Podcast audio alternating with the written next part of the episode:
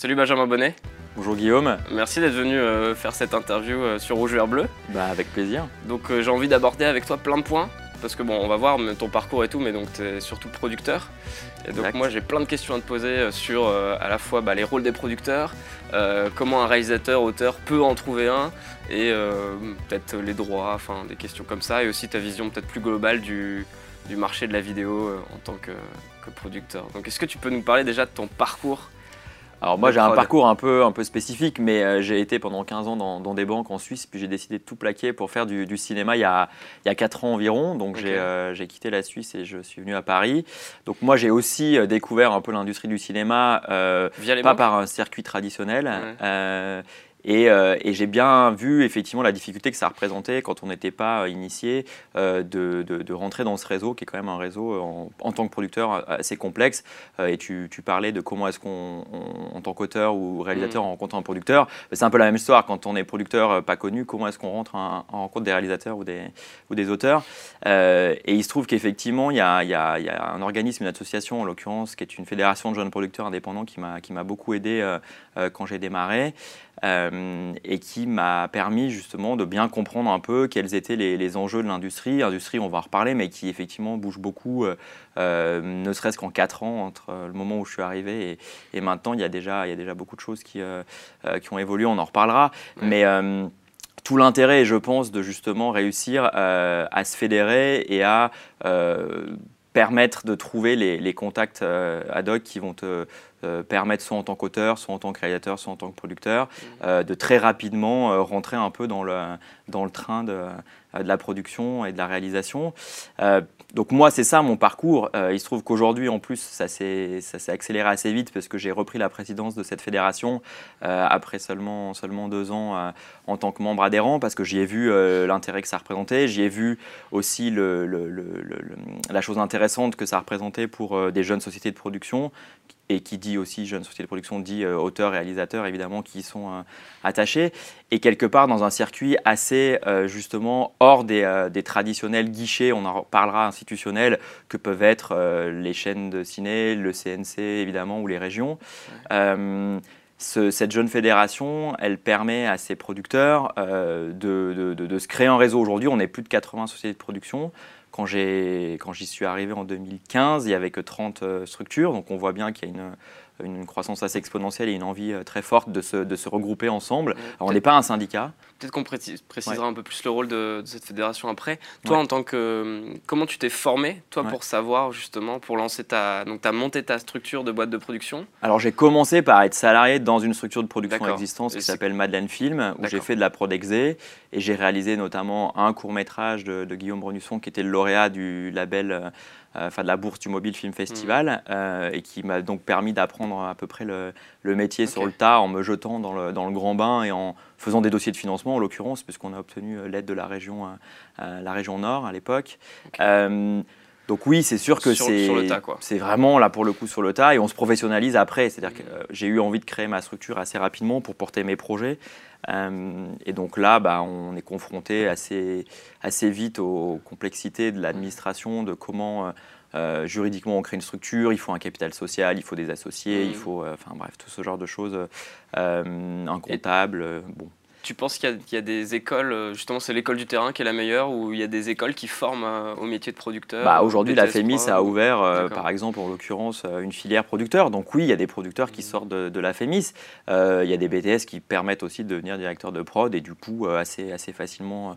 Mais je trouve qu'effectivement, producteur aujourd'hui, c'est avant tout être en capacité de on va dire dénicher des talents, d'accompagner des auteurs, des jeunes réals et avoir une, une, une capacité enfin commerciale, on va dire, ou en tout cas financière, euh, d'aller euh, d'aller chercher des fonds. Euh, donc ça, c'est plusieurs rôles différents. On a tendance à donc il y a les producteurs exécutifs, les producteurs délégués. Tu peux nous éclaircir un peu ça? Alors c'est assez simple et un peu compliqué en même temps. Le producteur délégué, en fait, c'est celui qui a la, euh, la, la, responsabilité de la bonne fin euh, d'un film. Ça veut dire quoi? Ça veut dire qu'il financièrement va assumer avec sa structure euh, les éventuelles problématiques de dépassement budgétaire. De, donc c'est lui qui va assumer avec sa structure juridiquement la, bonne fin de ce qu'on appelle la bonne fin de film. C'est pas forcément lui qui va chercher les financements. Alors non, généralement d'ailleurs c'est son prodexé. Ah quand on a le luxe d'avoir dans une production plusieurs types de producteurs, le producteur exécutif, c'est celui qui suit le projet, mais c'est celui aussi qui va faire tous les dossiers de financement.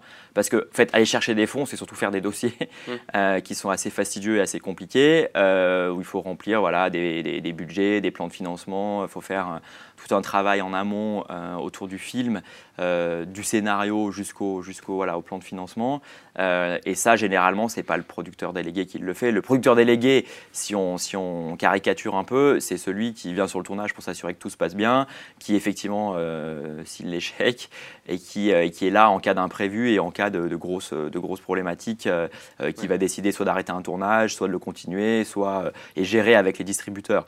Maintenant, dans les structures moyennes ou les structures qui se construisent au départ, il y a rarement, en fait, le producteur délégué, c'est aussi le producteur exécutif.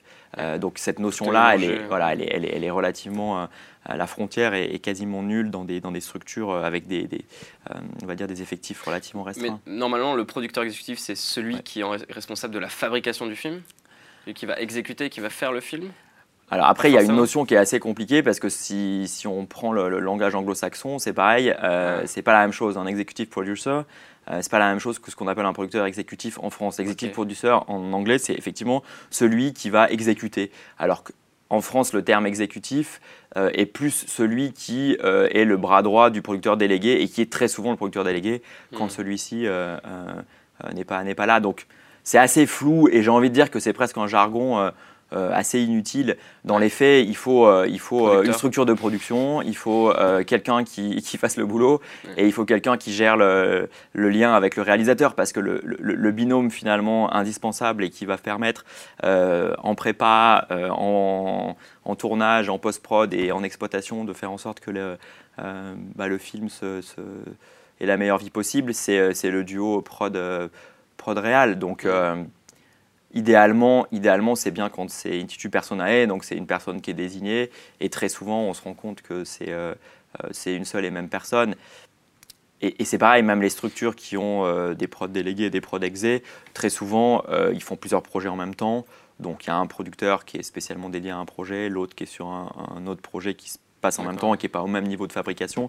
Et du coup, c'est pour ça que cette frontière, moi je, trouve qu'elle est, elle est plutôt théorique que réellement après, dans les faits, euh, bah, c'est vrai que euh, une structure, elle est enregistrée euh, au registre du commerce avec un, producteur, un producteur délégué qui est celui vers lequel les, les, les, créanciers pourraient se retourner en disant bah voilà, c'est lui qui est responsable, lui qui est responsable juridiquement voilà, de la, bonne fin du film. Donc, le, comment on finance un film alors? Parce que le producteur, euh, on a l'image du producteur américain qui aligne, qui aligne son fric perso. Euh, comment ça se passe réellement en France? Alors après, ça dépend. Quand tu parles de film, j'imagine que tu parles de film de cinéma. Est-ce qu'on est sur quelque chose de plus large qui va, aussi sur le digital ou pas Mais sur, assez classiquement, oui, il y a encore 40 ans, les producteurs, d'ailleurs la structure dans laquelle j'ai commencé à bosser, Madeleine Film, le producteur délégué finançait aussi ses films avec ses fonds propres. Euh, c'était une époque où euh, les Rassam, les Berry, etc. Euh, finançaient une partie de leurs films avec leurs fonds propres. ça, c'est très limité aujourd'hui. Je crois que ça existe quasiment plus parce que déjà les budgets des films sont colossaux et les risques sont énormes. Donc il n'y a plus aucune fortune personnelle ou aucune banque qui va assurer ou assumer le fait de dire euh, oui, euh, on part ensemble sur un budget de film qui fait 5 millions avec le risque que euh, enfin hmm. ça soit, ça soit voilà, et qui est passé d'entrée, qui ait un point de rentabilité qui soit trop, trop élevé et que le film du coup soit. Donc ça se finance par des circuits traditionnels. Donc les circuits traditionnels, on a la chance encore en France aujourd'hui d'avoir bah, le CNC qui est l'organe euh, phare, on va dire, et clé, avec notamment l'avance sur recette. Donc ça, ça permet euh, les, aides à l'écriture et l'avance sur recette. Euh, permettent... sur recette, tu peux expliquer vite fait Alors l'avance sur recette, c'est un montant que le CNC va donner au producteur quelque part en lui disant voilà, je te donne un premier montant X qui va te permettre après, c'est un levier pour trouver d'autres financements parce qu'on connaît bien le principe du financement, c'est des effets boule de neige. Un premier financement appelle un deuxième financement, et quand le CNC est derrière, bah, ça rassure une chaîne, ça rassure une collectivité territoriale, ça rassure une, euh, éventuellement d'autres partenaires, euh, un distributeur notamment. Et donc cette, ce montant-là sera remboursé si le film se fait et qu'il y a des remontées de recettes euh, au premier rang et au premier euro. C'est-à-dire que c'est avec le distributeur, voilà, c'est un prêt, un prêt à taux zéro. Mais l'avantage de l'avance sur recettes, c'est que par exemple, si le film ne devait pas se faire, vous n'avez pas à rembourser. Donc c'est un pari et un risque que prend le CNC de se dire j'investis un montant X sur un auteur en espérant, et je, je pense, je n'ai pas les données en tête, mais qu'il y a 80% des films qui reçoivent l'avance sur recette qui se font, donc c'est au final un pari qui est plutôt payant. Et très souvent, d'ailleurs, l'avance sur recette se donne sur des, des, réalisateurs qui ont déjà fait des, euh, des courts-métrages qui ont été euh, reconnus, pour ceux qui font des premiers films, euh, et aussi ils misent sur des couples, justement, producteurs-réalisateurs qui passent ensemble du court métrage au long métrage et qui du coup ont un track record un peu positif et sur lesquels voilà, ils misent en faisant un risque, on va dire, un peu mesuré, en ayant quasiment la certitude que l'essai va être transformé et que le. D'accord. et ça, l'avance sur recette, tu l'obtiens via les commissions. Par une commission. Donc généralement, tu fais d'abord ce qu'on appelle une aide à l'écriture.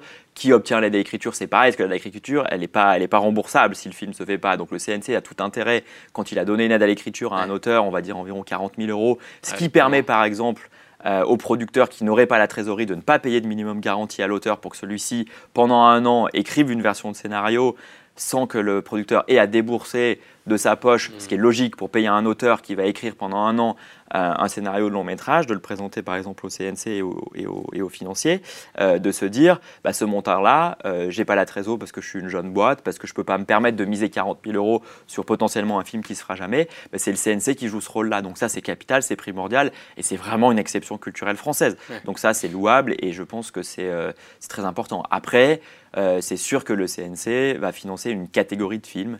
Euh, donc on n'est pas dans les films, on va dire, euh, dits populaires, on est dans les films non plus, pas forcément les films de genre, bien qu'ils se mettent un peu, je pense que Julien Neutre en parlera, et à la fois aux films de genre type genre euh, ce qu'on appelle le film de genre en France, puisqu'ils créent des résidences maintenant aussi, je crois, avec SoFilm, où ils sont partenaires euh, pour mettre en avant ce type de film. Ils sont aussi sur de l'animation, donc ils s'ouvrent assez largement, et même aussi pour les, contenus, les contenus digitaux.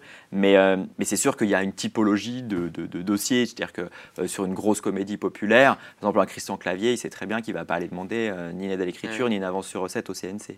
Pourquoi C'est les commissions qui filtrent tout bah, ça Parce qu'ils ont vocation à aider des projets plus, on va dire, fragiles et qui ne se montrerait pas à travers des, distributeurs. Parce que ce qu'il faut savoir, c'est que pour monter un projet euh, de long métrage, en l'occurrence, euh, vous avez impérativement besoin, le producteur, de, mettre dans le plan de financement très rapidement un distributeur. Le distributeur, c'est la personne qui va aller euh, avancer aussi ce qu'on appelle un minimum garanti. Alors, je ne sais pas si c'est très clair, mais le minimum garanti, c'est un, un, terme qui revient très souvent. Il revient souvent pour la, la, raison pour laquelle c'est que L'auteur et le producteur signent euh, ce qu'on appelle un minimum garanti dans un contrat de cession de noix.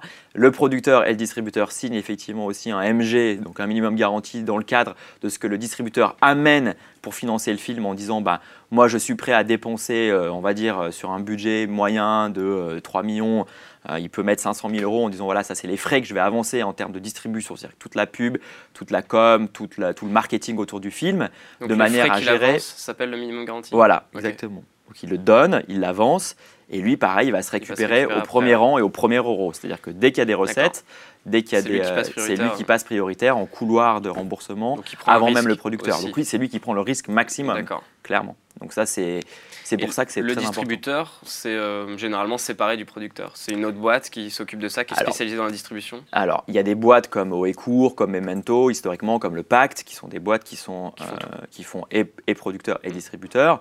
L'avantage, c'est que du coup, ils distribuent leurs propres films. Mais euh, effectivement, c'est des structures qui, eux, ont la trésorerie pour être mm. distributeurs et du coup se dire, OK, je prends un risque à 100 000 euros sur tel film parce que je sais que l'autre où je vais mettre 500 000, j'ai à peu près une certitude, même si dans le cinéma, il n'y a pas mm. de recette magique pour dire euh, ça va se transformer nécessairement en un, succès au box-office, mais qu'ils ont, ils ont la capacité d'être les deux. Mm. Euh, et après, vous avez ce qu'on appelle les studios, qui sont à la fois des exploitants et des distributeurs. Donc ça, c'est les MK2. C'est plus tellement le cas MK2, puisqu'ils produisent quasiment plus. mais les exploitants euh, deviennent des, des, des, ce qu'on appelle des studios comme aux États-Unis, mais qui font mm. aussi la distribution. Donc il y a UGC, il y a Pathé, évidemment, qui sont aujourd'hui les, ceux qui trustent la distribution et l'exploitation. En tant que réalisateur-auteur, quand tu tapes à leur porte et qu'ils te disent oui, Généralement, c'est bon signe parce qu'ils ont déjà tout le. C'est clair, sauf que ça n'arrive jamais. En fait, un réalisateur ne va pas avoir directement un distributeur ou un exploitant en lui disant je vais faire un film. Parce qu'eux vont, vont leur dire très rapidement mais ok, c'est qui votre producteur? Donc, c'est assez, c'est à la fois assez complexe et assez simple. C'est-à-dire qu'il y a un couple plutôt euh, réalisateur-producteur euh, et derrière le couple distributeur-exploitant Et grosso modo, le, le, producteur discute avec le distributeur et c'est ce couple-là qui va faire en sorte que le film qui est en fabrication soit financé et soit exploité à terme pour la partie remontée de recettes par les exploitants et les et distributeurs. Donc là, on est déjà dans, voilà, dans un schéma euh, euh, un, peu, un peu complexe, mais très traditionnel. Et là, ça fonctionne à tous les, pour tous les types de, types, types de films et types de, euh, de projets. Et donc, une fois que le producteur a trouvé un distributeur, donc c'est un peu la première mission avec le CNC. Complètement. Une fois que tu as ça, euh, c'est quoi les autres financements? Et tu peux nous dire à peu près les pourcentages, genre les, diffuseurs, tout ça enfin, bah, Après, il faut aller effectivement voir les, les, les chaînes télé. Euh, donc là, il faut essayer d'embarquer euh, bah, les chaînes traditionnelles aujourd'hui, hertziennes, qui financent encore. Canal Plus finance peu, voire quasiment plus dans le cinéma français aujourd'hui. Mais TF1 commence à s'y mettre. Ils ne font pas que de la euh, que de la série euh, télé. Bah, France 2, France 3 évidemment, Arte plutôt sur des unitaires et des projets bien spécifiques. Euh, et voilà, donc ça c'est le, circuit, je dirais, traditionnel. Et après, les collectivités territoriales. Donc les collectivités territoriales, c'est les régions. Donc quand vous avez un projet qui va se tourner dans une région spécifique, bah, vous allez chercher le fonds de soutien de la région qui permet de, de financer euh, ce qui manque. Voilà, ce qui manque, et généralement ça ne suffit jamais assez. Donc généralement aussi il y a ce qu'on appelle la possibilité de faire des coproductions. Euh, il y a des coproductions beaucoup qui se font avec la Belgique parce qu'ils ont notamment euh, ce qu'on appelle le tax shelter, qui est une qui permet en fait de faire ce qu'on appelle un, des économies d'impôts, c'est-à-dire que ce que vous dépensez, en fait, vous avez un tax rebate qui existe aux États-Unis et qui est le moyen de financer aux États-Unis avec les, les fonds, les private equity, le, cinéma américain, puisqu'ils n'ont pas le système du CNC et des collectivités territoriales, et qui là, en fait, est un crédit d'impôt. C'est-à-dire que euh, Besson aujourd'hui a permis notamment d'éviter qu'aujourd'hui euh, tous, les, euh, tous les projets qui devraient se tourner en France se tournent en Belgique ou dans les pays européens qui ont des taxes, des, des crédits d'impôt plus importants, puisque le, système maintenant, ça c'est pareil, Julien Note vous en parlera très bien, il y a un pourcentage qui permet aux producteurs français qui veut tourner en France d'avoir un crédit d'impôt qui est beaucoup plus important. Donc la somme qu'il avance, il va la récupérer à un moment donné. Et après, vous avez les, les, les fonds, euh, les fonds type Cofinoga, euh, euh, les Sofica qui vous permettent de. Qu'est-ce que c'est des banques, ça? Ça, c'est souvent des banques. donc, en fait, ils vont voir leurs clients, ils leur disent bah voilà, est-ce que ça vous intéresse de. je vais, je vais, on va prendre 10 projets, 10 projets de, de, de, de, cinéma, on va les mettre dans un fonds. sur ces 10, il y en a 3-4 qui vont être rentables, les autres vont l'être un peu moins, vous nous laissez gérer, euh, sachant que par contre, euh, les fonds, eux, par exemple, quand ils vous prêtent 1, ils demandent en, rentabilité 1,2. Euh, Donc il faut savoir que s'ils vous prêtent 100 000, il faudra là aussi, dans les remontées de recettes, leur verser 120 000, grosso modo. C'est à peu près le, ratio, parce qu'une banque ne prête jamais sans intérêt. Et donc c'est pas un, prêt classique Ça, c'est pas un prêt du tout, là, pour le coup. c'est carrément un financement. un peu en bourse, un peu. Ouais, c'est ça. Ok complètement. Tout le monde euh, peut se dire, bah tiens, je vais investir dans un film, bah, j'ai une banque. Bah, c'est des fonds qui sont détenus. Voilà. Après, il y, y, a des banques euh, euh, qui sont spécialisées dans le cinéma. La Neuflise, par exemple, a beaucoup d'intérêt pour le cinéma. BNP Paribas s'y alors eux, ils deviennent aussi... on va dire, producteurs ou coproducteurs des films, ce qui est, ce qui est rare. C'était le cas pour Valérian, par exemple. Donc, Ils sont vraiment sont coproducteurs du, du CNC du terme. C'est-à-dire qu'eux, pour le coup, ils mettent de l'argent, mais c'est pareil, ils ont des remontées de recettes directes en tant qu'ayant droit en l'occurrence, je crois que sur Valérian, euh, ils ont investi pas mal et c'est pas forcément euh, euh, en termes de recettes sur le territoire français à la hauteur de ce qu'ils imaginaient, parce qu'ils ont un point mort qu'un film qui coûtait 200 millions, je pense qu'ils ont un point mort qui est assez élevé, un seuil de rentabilité assez élevé. Mais, mais bon, ça après, il faudrait leur poser la question, mais ça pourrait être intéressant d'interviewer Bertrand Ciseaux, qui est le responsable de la com BNP Paribas et qui a beaucoup œuvré sur, sur Valérian. Et alors, quand on cherche à produire, euh, pas pour le cinéma, mais pour la télévision, et ensuite peut-être on parlera plus du digital bah, La télévision, après, euh, c'est. C'est pareil en fait, c'est quelque part, euh, il y a des producteurs qui sont spécialisés dans des, dans des, dans des programmes plus orienté. La, télé aujourd'hui, euh, ils ont souvent leur structure de production. Donc euh, euh, les séries, les séries France 2, les séries France 3, c'est souvent en fait ils font des appels à projets. Je sais que par exemple là sur les sur des sur des, des formats un peu plus différents, alors qu'on le voit en poupe aujourd'hui, qui sont des, des 10 fois 10 minutes ou des ou des ou des ou des ou des, des, des aspects un peu plus sériels, ils font appel. ils se sont mis d'ailleurs, il y a un fonds qui a été créé par France Télévisions avec la SACEM et, la, et la SACD pardon, et le Pictanovo, enfin la, région Grand Nord, pour faire appel à des, auteurs et des réalisateurs. Donc ça, c'est des, appels à projets qui, ont lieu tous les six mois où euh, ils demandent euh, voilà, d'envoyer des, euh, des, synopsis, des projets, et en fonction de, de ce qu'ils reçoivent, ils vont derrière aider, donner de l'aide à l'écriture, demander aussi à ce qu'il y ait un producteur qui les accompagne. Donc c'est là où ils font aussi rentrer, je dirais, un producteur traditionnel qui produit aussi du contenu télé. mais tout ça est très poreux. Enfin, on se rend compte qu'aujourd'hui, euh, les frontières sont quand même assez, euh, assez en train d'exploser. Ouais, c'est le même fonctionnement. C'est juste qu'il n'y a plus de distributeur ou il y a quand même un distributeur Alors là, il n'y a pas de distributeur, puisque le, en l'occurrence, c'est pas un produit qui est dirigé vers, euh, vers une salle de cinéma. Mais il un peut pas être distribué quand même en VOD ou en DVD ou en je sais pas quoi. Après, ça, c'est la chaîne qui gère directement si, si, elle, si elle met en, en, en vente, enfin, si elle ça, c'est la fameuse chronologie des médias qui est aussi quelque chose aujourd'hui qui est en train euh, d'évoluer beaucoup et de changer. Euh, on le voit avec euh, des, des, des, des nouveaux arrivants comme Netflix, hein, qui produisent aussi mm. leur propre contenu qui n'a pour vocation d'être diffusé que sur, euh, sur des plateformes. Tu peux expliquer vite fait euh, du coup ce que c'est la chronologie des médias? bah, La chronologie des médias, c'est qu'aujourd'hui, quand vous faites un, produit dit culturel, donc qui va avoir un visa d'exploitation CNC au sens euh, voilà, culturel du, du, terme. Visa d'exploitation, c'est obligatoire pour pouvoir vendre diffuser, un film? voilà, diffuser en, en salle et, et, faire avoir un ticket payant en fait. C'est tout simplement ça, faire une remontée de recettes. Parce que ce qu'il faut savoir, c'est qu'en fait... Et ça, c'est le CNC qui l'attribue Ça, c'est le CNC qui l'attribue. Euh, donc le producteur envoie les infos dont le CNC a besoin pour obtenir un, visa, et notamment par exemple, euh, dans le cadre d'un produit euh, dirigé vers le cinéma, le CNC ne donne un agrément de production et ne donne un visa d'exploitation et donc un, visa de censure aussi que si le producteur a bien respecté toutes les obligations légales, notamment en termes de conventions collectives pour payer correctement euh, les intermittents, les salariés, etc. Donc tout ça est quand même relativement très encadré, mais tant mieux d'ailleurs. Euh, et donc une fois que vous avez ce, visa, euh, vous pouvez exploiter votre film et faire des remontées de recettes. et donc le CNC oblige à ce que, en premier lieu, les films passent dans les salles. Parce que ce qu'il faut savoir, c'est que par exemple, quand vous allez au cinéma, admettons que vous avez un ticket qui, on va dire, a une moyenne de 10 euros, mm. il y a 5 euros qui revient à l'exploitant, donc celui qui a la salle de cinéma par exemple, et les autres 5 euros sont répartis entre tous les ayants droit. Et le CNC, là-dessus, il récupère une partie qui réinjecte après euh, justement dans les fonds qui mm. permettent d'aider euh, à la création. Donc même un film américain qui passe en France et qui fait des recettes, finance le cinéma français. Et ça, c'est quelque chose qu'on ne sait pas forcément aujourd'hui.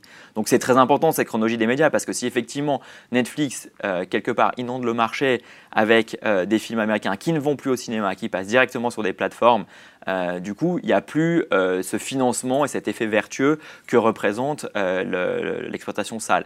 Après, moi, je dirais que j'ai une approche un peu, voilà, mais ça, c'est ce qui est en train de se produire. Euh, et c'est réguler un petit peu les, les, les nouvelles manières de, de, diffuser du contenu euh, vidéo. Mais moi, je ne suis pas vent debout comme peuvent l'être euh, des producteurs, on va dire, de l'ancienne génération. c'est aussi la raison pour laquelle cette fédération des jeunes producteurs mmh.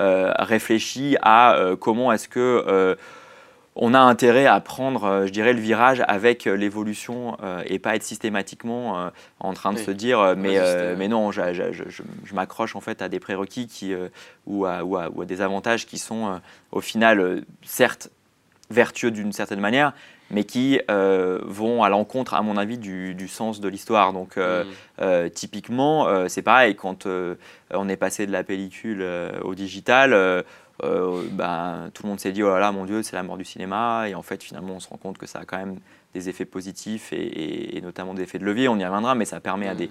à des jeunes euh, réalisateurs et auteurs notamment de s'autoproduire, de faire des produits de qualité avec, euh, avec des, des coûts qui sont effectivement plus, plus faibles. Mais du coup, cette chronologie des médias, elle est en train un peu d'exploser. Donc on était au début avec obligation de passer en salle de cinéma, puis après faire une exploitation avant que la VOD arrive en DVD, enfin télé, puis DVD, puis etc. etc. Donc on se rend compte que tout ça est, est, un petit peu remanié, les cartes sont rebattues. Euh, la preuve, c'était euh, notamment euh, bah voilà, des films en compétition à Cannes qui voilà, n'ont été produits et financés qu'à travers euh, des plateformes VOD et qui ne sont pas distribués en salle. Alors je crois qu'il va y avoir quand même une date de sortie euh, qui va être prévue puisqu'ils se sont mis d'accord. Ah oui. Euh, Donc après coup du coup. Mais après coup, mais je pense mm. qu'en plus c'est pas forcément incompatible parce que le, le, public qui va en salle n'est pas nécessairement le public qui regarde chez lui en streaming. Que en plus, la VOD, enfin, si vous téléchargez, donc du coup, pas illégalement, vous avez un abonnement Netflix qui vous coûte 9,99€ par mois, bah, vous pouvez, voilà, vous, mm. vous, avez quand même, il y a quand même une, remontée de recettes, enfin, vous payez quand même ce produit culturel que vous regardez. Donc moi, je suis quand même on a fait les journées des jeunes producteurs indépendants là au mois de juin à travers la fédération que je, que je préside. Et l'idée c'était aussi de, réfléchir à ça. On avait une thématique autour de la génération euh, euh no bullshit où on, se rend bien compte qu'on est obligé, euh, euh, nous producteurs, de se poser les questions en amont et non pas une fois que la révolution en fait est déjà en marche. Et ça, on, se rend bien compte qu'en dialoguant avec les nouveaux entrants en l'occurrence les jeunes réalisateurs, les jeunes auteurs, qui soient autodidactes, qui soient euh, formés dans des écoles ou autres, euh, que euh, c'est des discussions qui sont, qui sont inévitables et, trouvons ensemble la meilleure manière de collaborer et de, ouais, de produire toujours du contenu de qualité, qui soit effectivement, ça, le téléchargement illégal, moi je, je, je, combattrai toujours parce que derrière il y a une chaîne de, de gens qui bossent et qu'on ne peut pas considérer que ça n'a pas de valeur et ça n'a pas de, ça n'a pas de, ça a un coût, donc ça un coût humain, un coût mm. euh, artistique. Euh, donc, donc ça a une valeur. Donc, donc il faut, il faut, il faut le, taxer d'une certaine manière ou faire en sorte que ça soit un produit payant. Ok, donc la Fédération des jeunes producteurs indépendants, qu'est-ce que tu appelles les jeunes producteurs indépendants et à quoi elle sert C'est quoi l'objectif vraiment de cette fédération? Alors c'est une vraie bonne question, merci Guillaume. Euh, jeune, jeune producteur indépendant, c'est pas la jeunesse du producteur, c'est la jeunesse de sa structure. Donc en l'occurrence, tout, tout, toute production ou tout producteur qui est nouvellement entrant et qui a une structure qui a entre 0 et 7 ans d'existence euh, peut faire partie de la fédération. D'accord. Après, elle est trop vieille. Après, vous êtes membre d'honneur. Après, l'idée, c'est justement d'être dans ce côté générationnel où vous transmettez aux nouveaux producteurs euh, un peu vos best practices, vos conseils et euh, votre accompagnement. Euh, le, cas, le cas se présente avec Laurence Lascari, qui était l'ancienne présidente, qui a une structure des ACP de l'autre côté du périph' qui existe maintenant depuis 8 ans, donc elle ne satisfait plus tellement aux critères. Elle vient de produire L'Ascension, son premier long métrage qui a été un, succès au box-office. et elle est toujours présente et elle nous insuffle, voilà, enfin, à la fois ses, ses conseils et ses. Donc, c'est. Moi, je dis pareil, je trouve que c'est toujours très chouette d'avoir euh, euh, l'avantage des aînés qui, euh, bah qui nous aident à, avancer et à réfléchir justement à comment produire demain. donc, les structures de production voilà, doivent avoir 7 ans, entre 0 et 7 ans, avoir déjà produit quand même des contenus de courts-métrages, fiction, animation, D'accord, un minimum pour en faire partie. Bah, de manière à ce qu'on considère qu'il y, ait une, une vraie professionnalisation et que l'objectif soit d'aller vers justement euh, euh, financer et produire du contenu de qualité de manière à ce que, enfin, on puisse être dans une logique de, tirer un peu tout le monde vers le haut. Maintenant, euh, on a aussi ce qu'on appelle les membres amis. Euh, on n'est pas du tout un syndicat, effectivement. Il existe un syndicat ou deux même qui s'appellent le SPI et, l'UPC, euh, qui sont des syndicats de producteurs, donc qui regroupent les producteurs pour défendre leurs droits. Donc, ce qui n'est pas du tout notre, on n'a pas ce côté juridique là, ni ni on va dire euh, corporatiste.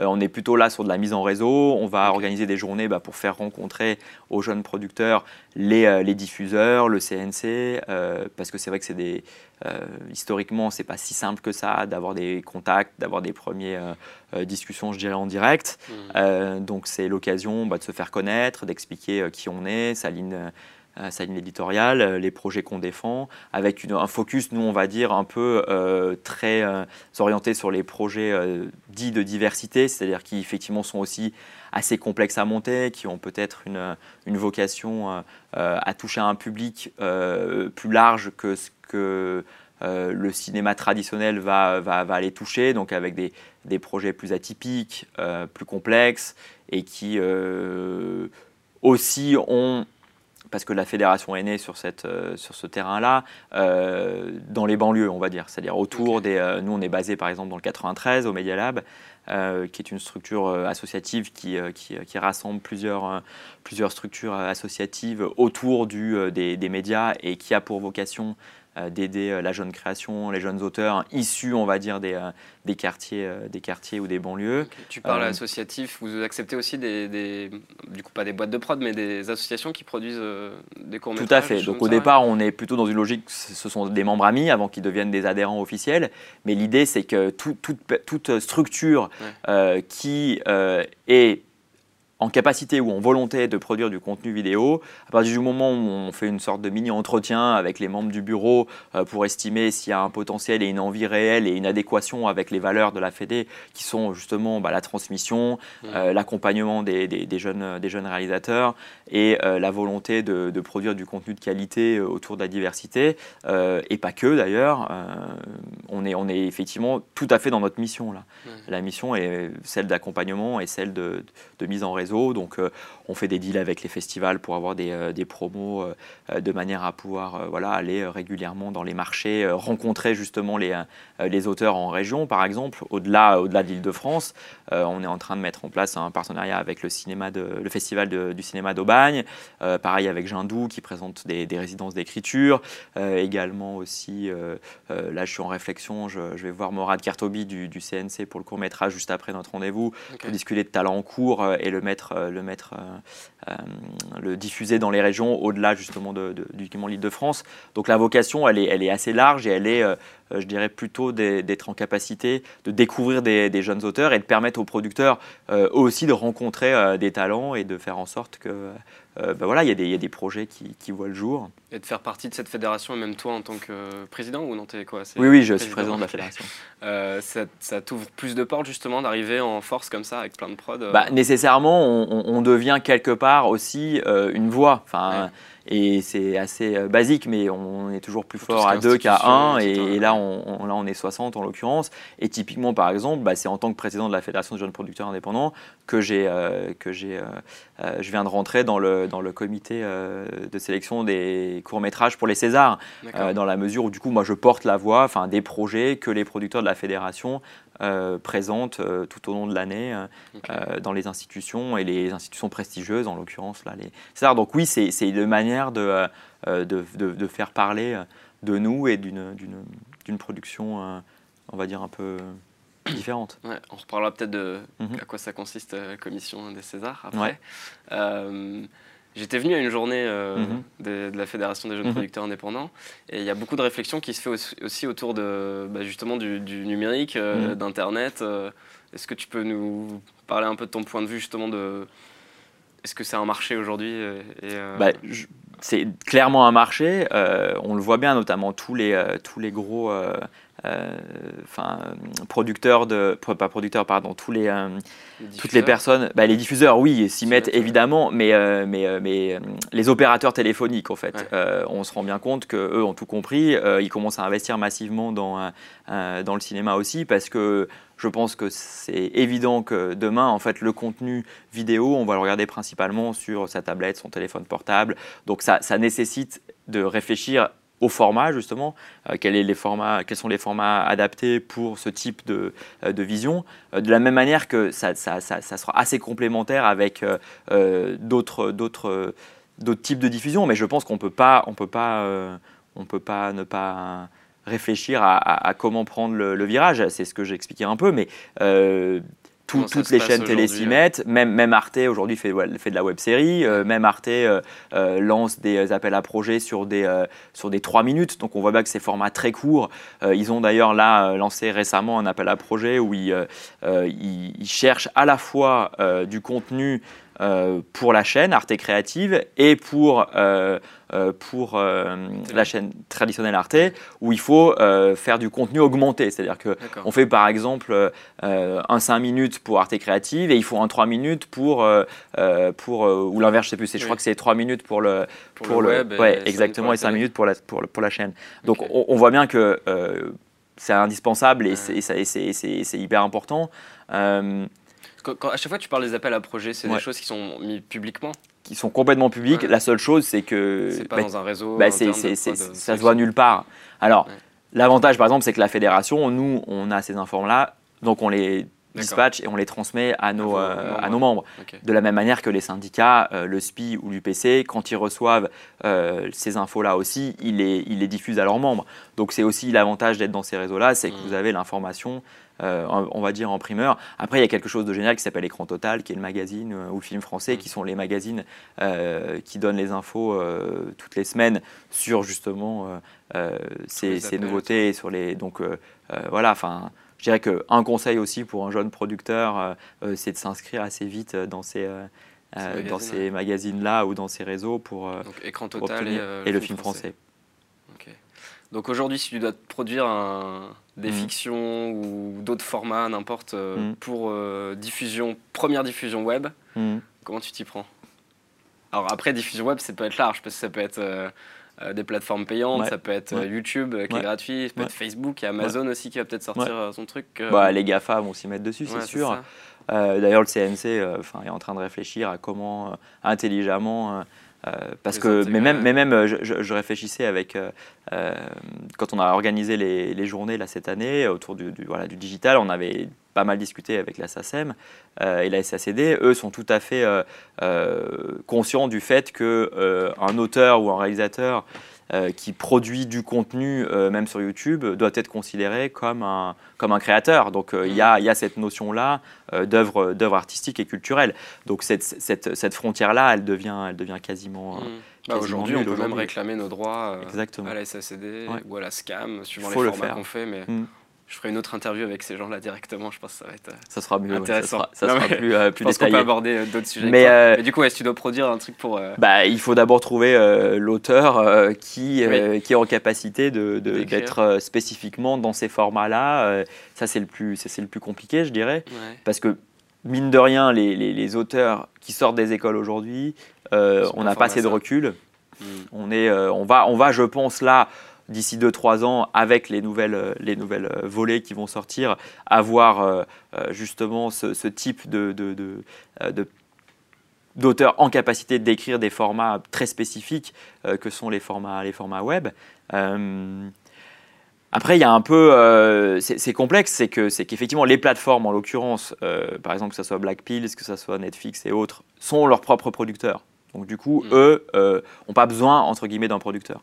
Euh, donc eux, ils, même, même Canal, ils vont aller euh, chercher, voilà, euh, vont faire du sourcing, même auprès d'agents traditionnels qui, qui, ont des réalisateurs dans leurs écuries et qui sont des, des, des, auteurs ou des réals spécialement dédiés dans le. Donc oui, pour nous producteurs, on va dire indépendants, c'est compliqué de faire de la production de, de, web-séries ou de contenus digitaux face à ces, à ces, à ces plateformes-là. mais on va dire que bah, on s'appuie sur les, les, les les, acteurs traditionnels, euh, voilà, que sont les chaînes, que sont les... Euh, euh, et puis à nous aussi, pourquoi pas, d'être inventif et de proposer, d'aller voir directement, pourquoi pas.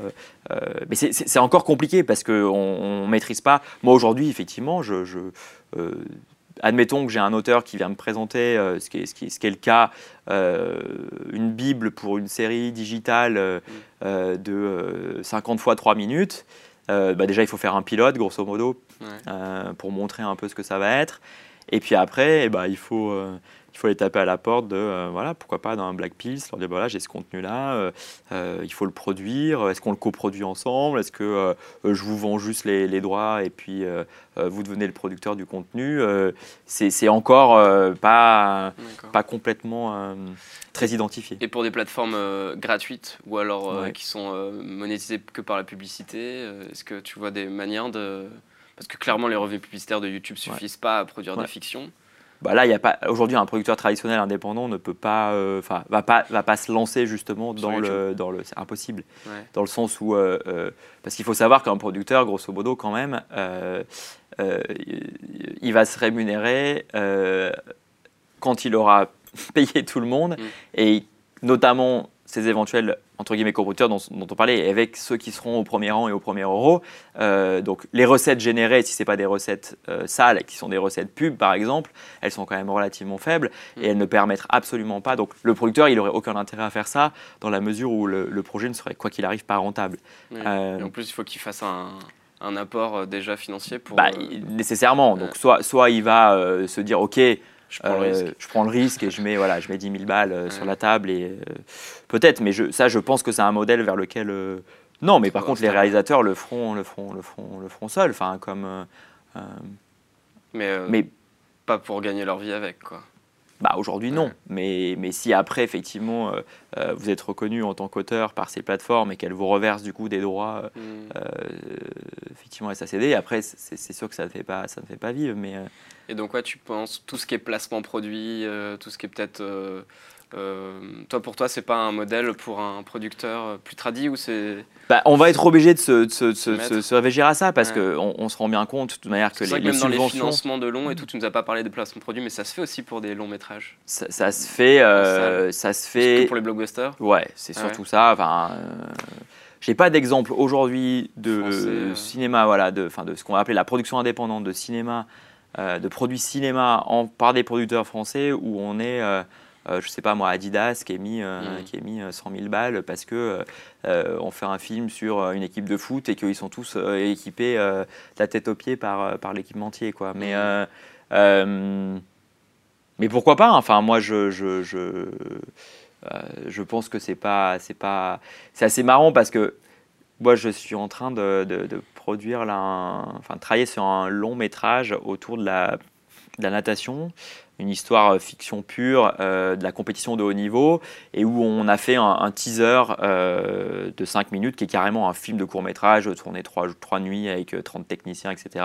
Et on a fait appel à un équipementier, en l'occurrence c'était Arena, qui nous a prêté en tant que sponsor tout le truc. Et donc là, Bon, pour un projet qui dure 6 minutes, de toute manière, on n'avait pas nécessairement besoin euh, d'avoir un apport, euh, un apport euh, mais, mais, dans l'objectif d'en faire un long et où quelque part il y a la moitié du film qui se passe dans un bassin et autour de, j'exclus pas le fait de me dire pourquoi pas aller demander, notamment en plus dans la, dans la logique de par exemple la, la Paris 2024 et les Jeux Olympiques où on va mettre en avant bah, justement le sport de haut niveau, la compétition. Il y a peut-être il y a peut-être une carte à jouer avec ces, avec ces avec ces institutionnels-là et faire du, faire du placement de produits et, faire rentrer. Parce que c'est parce que clair que le, le, le, circuit traditionnel, on a encore cette chance aujourd'hui, mais je ne suis pas sûr. Euh, on voit bien que les subventions, quand même, sont en, sont en diminution. Euh, là, récemment, euh, Delphine Ernotte a carrément clairement annoncé à travers un communiqué et avec le ministère de la Culture que le financement de la fiction et de la, et de la série par, par France Télé allait diminuer de 150 ah millions. D'accord. Sûr. C'était quoi leur budget à la base? Je sais plus. Mais déjà, avec le chiffre est assez vertigineux et donc euh, euh, montre bien que ça va être euh, très compliqué de ne faire appel. Mais donc l'idée, c'est de diversifier au maximum ses sources de financement. Est-ce que je sais aussi par exemple qu'il y a des, il y a des, bah, des opérateurs euh, comme Orange qui mhm. ont des chaînes sur mhm. leur box mhm. où euh, tu as accès à du contenu qui est présent sur YouTube et qui rachètent derrière pour euh, nourrir ces plateformes-là. Ça peut être une source de financement, mais je ne sais pas c'est quoi les tarifs, donc je ne sais pas si c'est viable. Là, j'avoue que je suis un peu. Ça, il faudrait peut-être les interroger directement sur. parce que. Mais en gros, si tu as une unique sur, mm. enfin, unique diffusion sur le web, euh, sur des plateformes gratuites euh, financées par la publicité, mm. pour toi, c'est pas, c'est pas viable Ça me semble, ça compliqué. Me semble compliqué. Donc il faut plus avoir une multidiffusion ou alors peut-être une dernière diffusion sur le web pour arriver à.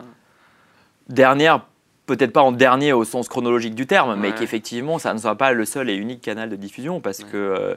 Euh, euh, enfin, ça va dépendre les deals, mais c'est pareil. Aujourd'hui, on peut, on, peut, on peut faire un film de long métrage avec 150 000 euros. Hein. Mmh. Euh, après, il y a ce qu'on appelle l'annexe 3, enfin, qui permet, voilà, ça c'est un, truc très CNC pour, pour, pour rentrer dans les clous de ce qui demande en termes de convention collective, mais sur des films qui ont des budgets de moins d'un million et demi. Donc c'est le cas, mais entre un million et demi et 150 000 euros, il y a une échelle de 10. Mmh. Donc du coup, c'est pareil. Dans ce cas-là, bah, vous n'obtiendrez pas de visa CNC, vous ne pourrez pas faire une exploitation en salle, donc il faudra trouver d'autres euh, moyens de l'exploiter. Parce que ouais, c'est compliqué de justifier un film 150 euh, 000 euros. Euh, bah, avec une équipe ultra réduite et que tu as payé tout le monde en convention collective bah, Moi je veux bien, mais sur, sur trois semaines de tournage, même avec un chef-op en réal, un preneur de son et, des comédiens, ça va vite être compliqué. Donc oui, il va falloir jongler entre euh, ces sources de. Mais le, simple fait que le, CNC, voient ça plutôt, je dirais, d'un bon oeil et s'ouvrent à ces modes de financement alternatifs et comprennent bien que l'avenir des producteurs qui sont quand même la, cheville, la cheville ouvrière de tout ça. C'est-à-dire que c'est il faut arrêter d'imaginer que le producteur, c'est celui qui s'en met plein les poches tout le temps, mm. systématiquement, généralement. C'est avant tout celui qui prend le risque, euh, c'est avec le distributeur. C'est celui qui euh, va être passionné et qui, pendant 4 ans euh, sur un projet, va mettre sa boîte et sa vie entre parenthèses pour accompagner un auteur et un projet dans lequel il croit à fond. Hein. donc, mm. et qui plus est, encore plus aujourd'hui, vu la complexité. Et, parce qu'on voit tous les films qui sortent, mais on ne voit pas tous les films qui, qui, n'aboutissent pas. Et le, tout ce qui est euh, court métrage, euh, avec festival, euh, mhm. produit plus mhm. traditionnellement avec peut-être des aides CNC, mhm. comment ça se passe? Et est-ce que une, comment tu finances un court métrage Tu veux pas le diffuser sur Internet, finalement plus traditionnellement. Et est-ce qu'une boîte de prod peut financièrement tenir qu'en faisant du court métrage Alors le modèle économique des structures de production euh, qui vivent que sur euh, du court métrage, ça existe? Ça existe. Euh, c'est souvent des boîtes qui, qui, ont pignon sur rue et qu'on connaît. Hein, je ne vais pas les citer, mais enfin non pas que ça soit d'ailleurs des infos qui soient non, non, non révélables, mais ça existe parce qu'en fait, euh, aujourd'hui, euh, les guichets traditionnels permettent de financer du court métrage. Euh, sauf que ils en financent peu. Donc ça veut dire que c'est environ, on va dire, 10-15 films par an. Euh, donc forcément, qui dit 10-15 films par an... Tu veux dire une chaîne de télé, par exemple, achète 10-15 films par an? Ouais, France Télévisions, par exemple, France 2, France 3, ils vont faire ce qu'on appelle un préachat, c'est pas tout à fait pareil. Le préachat, c'est ce qui permet en amont, sur la base du scénario, de donner un montant qui va permettre de financer le film. L'achat, c'est une fois le film terminé. Donc ils achètent aussi des films, mais ils en préachètent, donc là ils deviennent financiers du film. Le préachat, ça se fait, le montant se fait à la minute ou c'est au scénario à la minute. À la minute, à la minute. Donc ça, un montant. ça dépend des chaînes. Oui, Bon, en moyenne, on est sur du 1000 euros la minute. D'accord. Et pour le long métrage, c'est pas du tout comme ça. C'est pas du préachat à la minute. Alors c'est aussi du préachat. C'est pas un montant à la minute. C'est un montant qui est déterminé de gré à gré ensemble sur euh, euh, voilà comment comment est-ce qu'ils sont en capacité d'investir euh, sur le sur le film. Mais non non le court métrage, on peut on peut avoir comme modèle économique de vivre sur le court métrage, mais c'est c'est très peu de boîtes et c'est à mon avis pas un bon calcul. C'est risqué et c'est surtout, euh, euh, d'un point de vue euh, ambition personnelle, je pense que c'est plus intéressant de, de se dire, voilà, je fais des courts-métrages parce que je découvre des réalisateurs avec qui j'ai envie de travailler, je crée un binôme de confiance, un binôme de, long terme et sur la durée. Hmm. Et après, on, essaye de faire d'autres choses, soit du long, soit, soit de la web série, pourquoi pas, soit du docu. Enfin, il y a d'autres formes. Mais c'est vrai que le court métrage, c'est un très bon exercice, moi je trouve, pour se, pour se, pour s'apprécier mutuellement, euh, pour se, pour se jauger un peu et se, décider de partir dans une aventure qui va être longue, fastidieuse, euh, pénible et, au bout de laquelle il n'y a pas forcément toujours euh, que, des, que, des, que des résultats euh, immédiats et, positifs. Donc c'est un travail de longue haleine. C'est un tremplin et une étape indispensable pour À mon sens. Enfin, moi, moi, pour le coup, qui. Mais l'avantage aussi, c'est que un projet de court métrage, euh, l'avantage, c'est que vous arrivez quand même à en, faire bien financé, moyennement financé ou pas très bien financé, quand même avec un délai qui va entre 6 mois et 12 mois. Si vous lancez directement sur du long, enfin, ça va vous prendre 4 ans. Mm. Entre-temps, bah, vous n'aurez rien produit. Parce qu'un un, court métrage, vous avez des choses à montrer, c'est une sorte de carte de visite. Euh, et aussi, euh, euh, si c'est un peu financé correctement, bah, on arrive à tirer une marge en tant que producteur. Enfin, en tout cas, ces frais généraux, ils sont absorbés. Mais également, vous avez la possibilité potentiellement de le vendre une fois que c'est fait on le vend à qui? On le vend à des, euh, des, chaînes télé, effectivement, même si c'est très compliqué. Il y, a des, euh, il y a des vendeurs de courts-métrages qui sont spécialisés dans la vente de courts-métrages et qui vont euh, voilà, essayer de, faire vivre vos œuvres. Mais, mais en plus, moi je trouve que c'est presque plus compliqué de financer un court-métrage parce qu'il faut aller séduire, voilà, des, des, sachant que ça sortira pas au cinéma ou très peu, et que c'est compliqué de raconter une histoire percutante en 20 minutes avec un, une vraie histoire punchy avec des personnages, avec euh, une dramaturgie, avec euh, et c'est là que vous faites vos armes en fait avec euh, avec les réals dans la dans la dans la on va dire la complicité, dans la mm. capacité à, voilà à trouver une manière de de travailler ensemble. Et les festivals alors, est-ce que c'est c'est aussi nécessaire pour toi que justement, une fois que tu as produit ton court métrage, ou mm. même pas produit mais autoproduit, mm. mm. de le faire tourner en festival bah, C'est indispensable, d'une part parce que c'est le moment où vous rencontrez du public. Euh, donc ça déjà, moi je pense que pour... le public sur Internet oui, mais c'est pas la même euh, relation. Enfin, vous êtes un jeune réalisateur ou un jeune prod et vous venez euh, présenter un festival, un court métrage dans un festival avec un public qui est devant vous, avec une salle qui réagit et un jeu de questions-réponses après. Je pense que en termes de ce que vous ce que vous récupérez, voilà, et ce que vous vivez, c'est quand même c'est quand même autre chose. moi, j'ai des films de court métrage qui n'avaient pas été préachetés par des chaînes, qui ont été vus en festival euh, parce que les, rôles aussi des, chaînes télé et des, distributeurs de courts-métrages, enfin, ou des vendeurs de courts-métrages, c'est d'écumer les, festivals qui ont des marchés, parce qu'il y a 3-4 festivals en France qui ont des marchés, Clermont-Ferrand, Trouville, euh, je suis en train de les oublier, il y en a deux autres euh, qui vont me revenir. Donc, ce sont des festivals, mais qui sont aussi des marchés. Donc, ça consiste en quoi les marchés bah, Ça veut dire qu'il y a un marché du film, c'est-à-dire que les acheteurs étrangers viennent regarder euh, les courts-métrages et ils achètent du court-métrage. Donc c'est aussi l'occasion pour un producteur d'avoir la chance à ce moment-là euh, d'avoir son film qui est, découvert et d'avoir voilà, une recette, une recette additionnelle. D'accord. Donc les acheteurs, c'est qui? C'est des chaînes télé étrangères? Voilà, c'est tout? C'est à peu près tout. Bah, il peut y avoir des plateformes, si, des plateformes. Ah oui, des plateformes Short TV par exemple, qui est, qui, est qui est basé en Angleterre. Euh, ils achètent du court-métrage Ils achètent du court-métrage, mais alors eux, c'est, de la, c'est du volume en l'occurrence. Euh, votre court-métrage, ils l'achètent 10 euh, euros la minute, quoi, je crois, de mémoire. Donc on voit bien que c'est des montants qui sont très, très faibles, mais qui ont l'avantage bah, voilà, de faire une petite remontée de recettes et qui, et qui seront diffusés sur. Donc évidemment, ils ne demandent aucune exclusivité. Là aussi, il faut faire attention parce qu'une chaîne hertzienne française, par exemple, va demander une exclusivité sur le territoire français, etc. etc. Exclusivité, ça veut dire qu'il n'y a que qui peuvent diffuser pendant, pendant un temps de 12-18 mois, généralement. Un producteur, c'est aussi une relation artistique avec Mhm. Euh, ses auteurs ou ses réals. Euh, comment ça se passe et quel, euh, quel droit le producteur a sur le projet Est-ce que tu peux nous parler de ça? Alors, c'est une vraie bonne question parce que je dirais que tout ça, ce dont on parle depuis, depuis 50 minutes, n'a d'intérêt que si il y a voilà, il y a une œuvre et il y a une envie commune surtout. Mm. donc, d'où l'importance en fait de ce fameux binôme réal-producteur. Alors après, chaque producteur a souvent ce qu'on appelle une éditoriale, c'est-à-dire on se rend compte que plus ou moins on produit euh, des films qui nous ressemblent, c'est-à-dire avec des sujets qu'on a envie de porter, des, euh, euh, intentions qu'on a envie de défendre.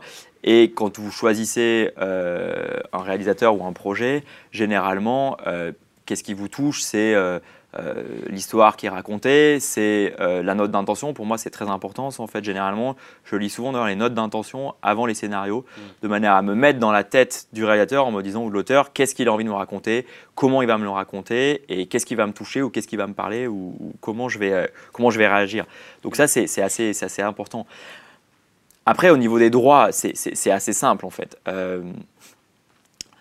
Si on parle du Final Cut aujourd'hui, euh, en France, grosso modo, c'est quand même encore le réalisateur euh, qui l'a, c'est-à-dire qui décide au niveau du montage euh, de quel, quel est la, le film qui va être, qui va être le, film final. bien évidemment que c'est des discussions qui ont lieu avec des producteurs. Alors après, sur des longs métrages, on peut avoir des distributeurs qui vont vous imposer bon, tel ou tel tel ou tel artiste ou auteur ou euh, acteur ou actrice pour, euh, pour jouer dans, tel ou tel rôle, mais euh, bon, c'est quand même assez rare et il y a un exemple assez fort, enfin je ne sais pas si vous vous souvenez du film d'Olivier Dahan, Grace of Monaco, qui est un film qui a été produit en France, mais avec Weinstein aux États-Unis et qui a par exemple exigé que le film soit remonté pour le distribuer aux États-Unis parce que le, la version finale, qui est celle d'Olivier Dahan, ne lui convenait pas euh, pour le marché, euh, le marché euh, américain. donc ça, on n'a pas trop ça en France. je dirais que moi, ce qui m'importe aussi en tant que producteur, c'est d'être là dans l'étape d'écriture du scénario pour que le scénario soit le meilleur possible, à la fois pour être financé, à la fois pour être ce que veut raconter le réalisateur et l'aider à accoucher de ce dont il a envie. Et parfois, euh, c'est des, des, des, choses assez complexes. Donc moi, je ne suis pas intrusif, mais par contre, euh, c'est indispensable pour moi qu'il y ait ce rapport d'échange et de confiance dès le départ, je dirais, hmm. sur la base soit d'un synopsis ou d'un traitement, soit sur la base d'une V1 qu'on va rebosser ensemble, pas forcément dialoguer parce que ça c'est un métier, c'est pas le mien.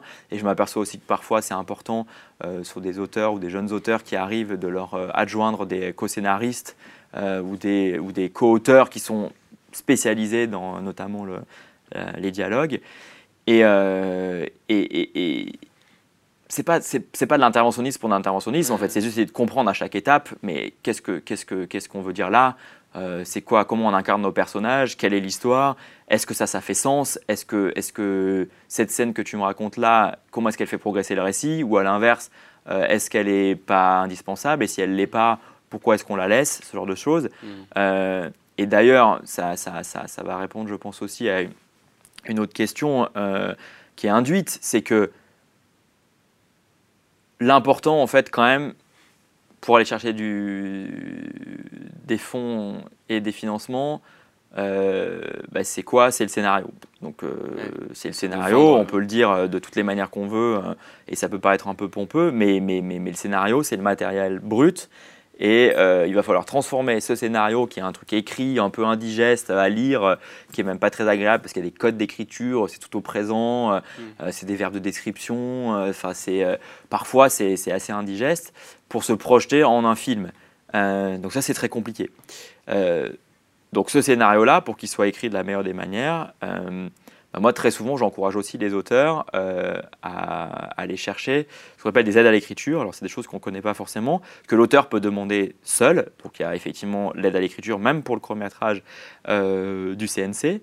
Mais il y a aussi la Fondation Beaumarchais, par exemple, qui, euh, qui propose dans des commissions qui doivent avoir lieu tous les quatre mois, donc trois par an, d'envoyer un projet, écrit ou pas complètement écrit, que l'auteur euh, soumet à un comité, lequel comité décidera d'aider euh, avec une bourse à l'écriture, en l'occurrence c'est 2000 euros, qui sera attribuée à l'auteur uniquement, lequel auteur pourra du coup l'utiliser comme il veut, c'est-à-dire soit faire appel à un co-scénariste ou un script docteur, ou alors se dire ok, bah, c'est 2000 euros, c'est comme un, montant que je prends qui hmm. me permet pendant un mois de me consacrer à la réécriture de mon scénario avec mon producteur. Et ça, on ne le sait pas, mais la, Fondation Beaumarchais, quand elle euh, aide un projet en, écriture, elle donne aussi 5000 euros au producteur qui va accompagner le film. Donc, du coup, c'est une première aide qui est super intéressante pour nous, producteurs, parce que c'est déjà un premier levier qui fait effet boule de neige. Et d'où viennent leurs fonds la Fondation, bon, la Fondation Beaumarchais, elle est rattachée à la, à la SACD, donc du coup, c'est euh, un fonds étatique en l'occurrence, c'est des, des, des, fonds publics. Euh, vous avez également plein d'appels à projets qui sont euh, euh, des résidences d'écriture. ça aussi de courts-métrages, de séries qui sont disponibles et qui sont mises en place par les collectivités territoriales. je pense notamment au Moulin d'Andé, peut-être, qui est, qui est, connu, qui est une résidence d'écriture. C'est payant pour y accéder ou justement ça, on a des aides Ça, il n'y a rien qui est payant. Au contraire, tout ça, c'est à la fois des, des aides où on vous immerge pendant un temps donné euh, dans ces, dans ces résidences-là, mais qui sont tous des appels à projets sur la base de candidatures et qui sont assez sélectifs. Alors il y a quelque chose de très important qui s'appelle la maison du film court, qui s'appelle maintenant la maison du film, parce qu'ils ont vocation à passer du court au long également avec leurs auteurs et leurs réalisateurs, euh, qui est, moi, en avis, indispensable pour les, pour les primo-accédants, c'est-à-dire les jeunes auteurs, les jeunes réals, mais même les jeunes producteurs, d'adhérer. C'est pareil, je crois que l'adhésion, elle est de 40 euros par an. Et ça vous donne accès justement à tous ces appels d'offres. Vous avez régulièrement euh, les infos sur, attention, euh, euh, s'ouvre l'appel, l'appel à candidature pour la résidence d'écriture de, du Moulin d'Andé, la résidence d'écriture, qui, il y en a une en Bretagne qui, s'appelle, qui vient d'ouvrir, je ne sais plus comment elle s'appelle, qui est, qui est toute nouvelle. donc ça, c'est des infos que moi, producteur, je relais à mes auteurs, mais quelque part, c'est aussi bien que eux soient en direct avec ces, avec ces, structures-là. Euh, Donc pour toi, un producteur doit vraiment avoir une expertise aussi au niveau du scénario, ah, c'est indispensable. Et d'ailleurs, après, euh, il y a une espèce de, vieux fantasme. Euh, je pense que n'importe quel producteur est, quelque part au fond de lui euh, une espèce d'auteur euh, frustré, mais en tout cas euh, auteur compatible, enfin ou scénario compatible ou, ou possiblement intéressé par. Bah, sinon, sinon c'est trop mercantile et ça serait mm. uniquement basé sur une relation de business, donc, donc ça fonctionne pas. Et, là où d'ailleurs les, les, binômes sont les plus efficaces, c'est quand il y a ces échanges-là mm, artistiques. Après, sur qu'est-ce que c'est qu'est-ce que c'est l'auteur, euh, c'est assez simple en fait, c'est pareil. Généralement, en fait, ce qu'il faut privilégier, c'est ce qu'on appelle un contrat d'option, c'est-à-dire que pendant une période donnée, généralement de 180 jours, c'est-à-dire 6 mois, l'auteur fait signer au, le producteur fait signer à l'auteur-réalisateur un contrat d'option de, qui dit que pendant 6 euh, mois, euh, ben, ils travaillent ensemble tous les deux à titre gracieux à améliorer le scénario pour chercher des financements qui permettront après de faire le film. Et à partir du moment où, dans ces six mois-là, on sent qu'on arrive à sourcer, qu'il y a un intérêt euh, qui, se fait, euh, qui se fait jour dans le marché, euh, de vraiment là faire ce qu'on appelle un contrat de, de cession de droit d'auteur, où on détermine ensemble, de gré à gré, quel est le montant, le minimum garanti que le producteur va donner à l'auteur pour racheter les droits du scénario, généralement entre 15 et 20 ans, on va dire. Euh, et déterminer ensemble, notamment quand tu auras une exploitation commerciale, des remontées de recettes, quelle sera la part que touchera euh, l'auteur euh, en fonction voilà, des différentes, de la différente chronologie des médias. Donc, c'est des, contrats qui sont assez fastidieux, qui peuvent faire parfois 20-25 pages, et où j'encourage d'ailleurs tous les auteurs à, les, à, les, soumettre à la SACD, puisque c'est eux qui sont un peu garants aussi. ils doivent avoir un service juridique où vous pouvez leur soumettre des contrats de, cession de droit, de manière à ce qu'ils vous disent si, si ça paraît délirant ou si c'est je dirais, dans les, dans les classiques. Euh. Et pour avoir un ordre d'idée, euh, mhm. les pourcentages justement qui sont attribués au producteur et à l'auteur, c'est quoi Tellement variable. Euh, et en plus, c'est degré à gré, donc vous faites vraiment. Et, et, c'est très variable en fonction, on va dire, en plus du, du produit. C'est-à-dire que sur un court métrage ou sur un long métrage, on n'est pas du tout dans les, mêmes, dans les mêmes proportions. Évidemment, sur un court métrage, comme le minimum garanti est souvent très faible, hein, on est autour de entre 500 et 1000 euros parce qu'il ne faut pas que le, montant qui soit donné à l'auteur soit plus, enfin, pénalise le film. C'est-à-dire que sur, euh, sur un film qui va vous coûter 50 euh, 000 euros, vous ne pouvez pas mm. filer 5 euh, 000 euros à l'auteur, mm. c'est-à-dire 10% de ce que coûte le film parce que vous avez plutôt intérêt à mettre ces 5 000 euros dans la fabrication du film. donc pour le coup, s'il y a des remontées de recettes, là on peut aller très rapidement sur des 20-30% qui sont reversés à l'auteur, voire même 50%. D'accord. Et l'avantage, c'est que dans le court métrage, il n'y a pas de distributeur. On ne passe pas par la case distributeur parce qu'il n'y a pas d'exploitation en salle. Donc du coup, on fait l'économie de, de cette parce que le distributeur prend aussi un pourcentage sur les ventes à venir du projet, euh, même si c'est pas lui qui le vend. Parce que c'est son rôle de distributeur de vendre le. Sur, le long métrage Ouais, sur, sur, un cours, ça n'existe pas en fait. Ça, devient un vendeur. C'est-à-dire que vous sollicitez un vendeur. Oui, lui va prendre en fait une com mm. nécessairement parce qu'il va faire l'exercice. Et qu'il a un catalogue sur les ventes qu'il fait évidemment. Ok. Ok, je bloque là. Petite marque, euh, Arnaud. Euh, ah, j'avais une question, ça m'a échappé. Euh, bah, du coup, j'ai fait deux questions en une avec tes. Ouais, tu as parlé un peu des organismes et tout, c'est cool, très bien. après, est-ce qu'il y en a des masses d'autres Merde. Donc, tu as parlé des aides qu'on peut avoir. Moi, je voulais parler de la relation auteur-producteur. Ouais. On parler aussi des pourcentages, des droits. Bonjour. Ah si, vite fait, je peux te poser euh, la question. Salut euh, C'est qu'on voit rien du tout là. De quoi? Enfin, On voit pas... Ah oui, t'es ébloui. C'est Roxane. Euh, bah vas-y, tu peux, tu peux remettre une marque, ouais. T'es prêt? Ouais. Ok. Donc, tous ces contrats de cession de droit et mhm. d'options, mhm. c'est pour que le producteur puisse réserver en fait le projet pour sa boîte. Bah, c'est-à-dire qu'il acquiert les droits de fabrication et donc du coup d'exploitation du film, de manière à ce que l'auteur euh, n'aille pas en parallèle démarcher une autre boîte de prod euh, pour euh, faire le film au plus offrant. Donc c'est pour ça que moi je trouve que les contrats d'option par exemple c'est super, parce que ça permet pendant six mois généralement euh, de se tester et de se dire ok est-ce qu'on a envie de bosser ensemble? Est-ce que moi ce que je fais en tant que producteur ça te satisfait toi en tant qu'auteur? Et je t'explique régulièrement on fait des points euh, tous les 15 jours sur euh, comment est-ce qu'on avance sur le scénario ensemble mm. comment est-ce qu'on met en place un, plan de financement par exemple et quelles est voilà les, les, différentes étapes et comment est-ce qu'on va aller après ensemble sur, sur, sur du très long terme Et on n'a pas tellement le droit à l'erreur en fait, parce qu'il n'y a rien de pire vraiment, je crois, que de devoir abandonner un projet euh, avant même qu'il soit euh, euh, mis en production ou qu'il soit en production et qui du coup ne verrait pas le jour. Donc ça arrive évidemment. Et, et, pour le coup, moi, ça m'est arrivé d'avoir obtenu du financement pour un projet de court métrage assez ambitieux et pour lequel à un moment donné on s'est rendu compte avec l'auteur qu'on ne voulait pas le même film et où j'ai préféré euh, arrêter, ce qui est, je dirais, assez naturel et c'est une discussion qu'on a eue ensemble et qui a plutôt donné lieu à, euh, euh, je pense, une vraie bonne, une bonne idée d'avoir décidé de ne pas, de pas aller plus loin. après, c'est pas très compliqué. D'ailleurs, les, les droits on les, on les, on les rend, c'est pas, pas très compliqué ça. Euh, on, un contrat, rend un contrat, exactement. Et les financements que j'avais obtenus, je les ai, euh, entre guillemets, transférés à la prod qui a repris le projet. D'accord, ok. Donc, évidemment, moi j'ai fait du boulot, on va dire, pour rien. C'est-à-dire que j'ai fait du sourcing, j'ai cru en un projet, et voilà. Et, et, je regrette pas parce que je pense que le, le, le, le film. Euh, qui a été, euh, qui a été réalisé n'était pas le film que je voyais et que j'aurais aimé défendre. Donc euh, c'est beaucoup plus, euh, plus pertinent comme ça. tellement de... temps investi aussi pour toi et pour tous que c'est compliqué de s'engager. Mm.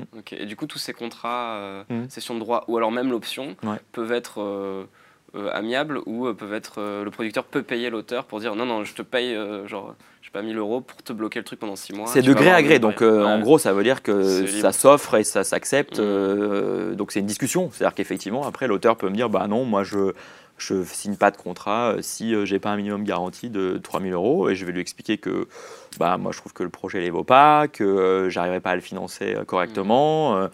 donc oui c'est un rapport un peu commercial sur un produit artistique, mais qui dit euh, produit dit euh, forcément que ça a une valeur marchande.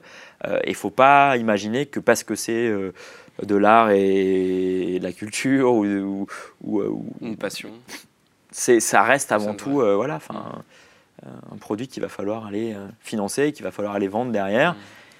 au mieux et au plus, au plus plus cohérent voilà, dans, dans, les envies de chacun. Et donc, c'est primordial, vraiment, ça c'est un conseil que je donnerais aux jeunes producteurs et aux jeunes auteurs, euh, c'est de ne pas se précipiter et de ne pas aller forcément au plus offrant tout de suite et d'essayer vraiment de comprendre la, la, relation qui va se mettre en place et s'instaurer entre les... Euh, entre les deux parties. Quoi. Et c'est, ouais.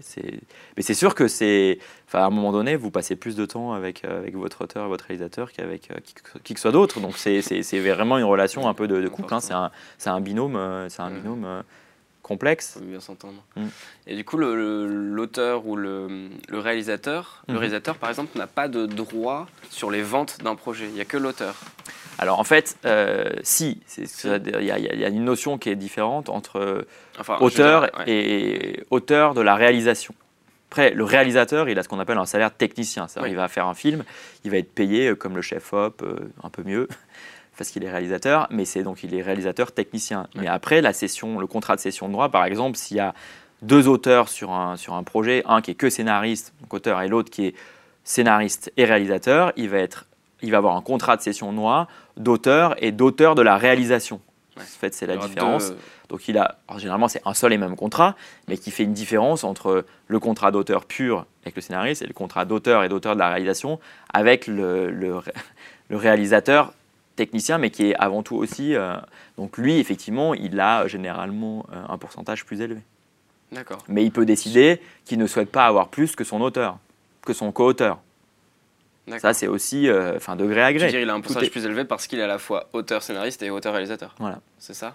Mais donc du coup sur les, quand on parlait de, des ventes, ouais, Une, prod, euh, mm. donc il y a une distribution de droits entre mm-hmm. les auteurs et le mm-hmm. prod mm. s'il y a vente après mm-hmm. coup du projet. Le réalisateur fait partie aussi de ses ayants droit? Bah ça dépend s'il a mis son salaire en participation par exemple. Donc ouais, lui c'est parce qu'il aura fait le choix avec le prod de mettre son salaire en participation. Ouais. Ok. Mais de base c'est pas, c'est plus les auteurs scénaristes qui ont des droits. Ok. Mais par contre, ça n'empêche pas de toucher les droits via la SSD et tout. Ah, ça, ça, de toute manière, ça c'est complètement autre chose. Et ça c'est géré euh, en direct par, par la. Et quel droit a le, donc du coup plutôt l'auteur mhm. sur euh, le choix de euh, non, je veux pas que ce soit diffusé sur telle plateforme ou aucune. Ou, aucune. Bah non, parce qu'il cède ses droits au producteur. D'accord, sur un contrat.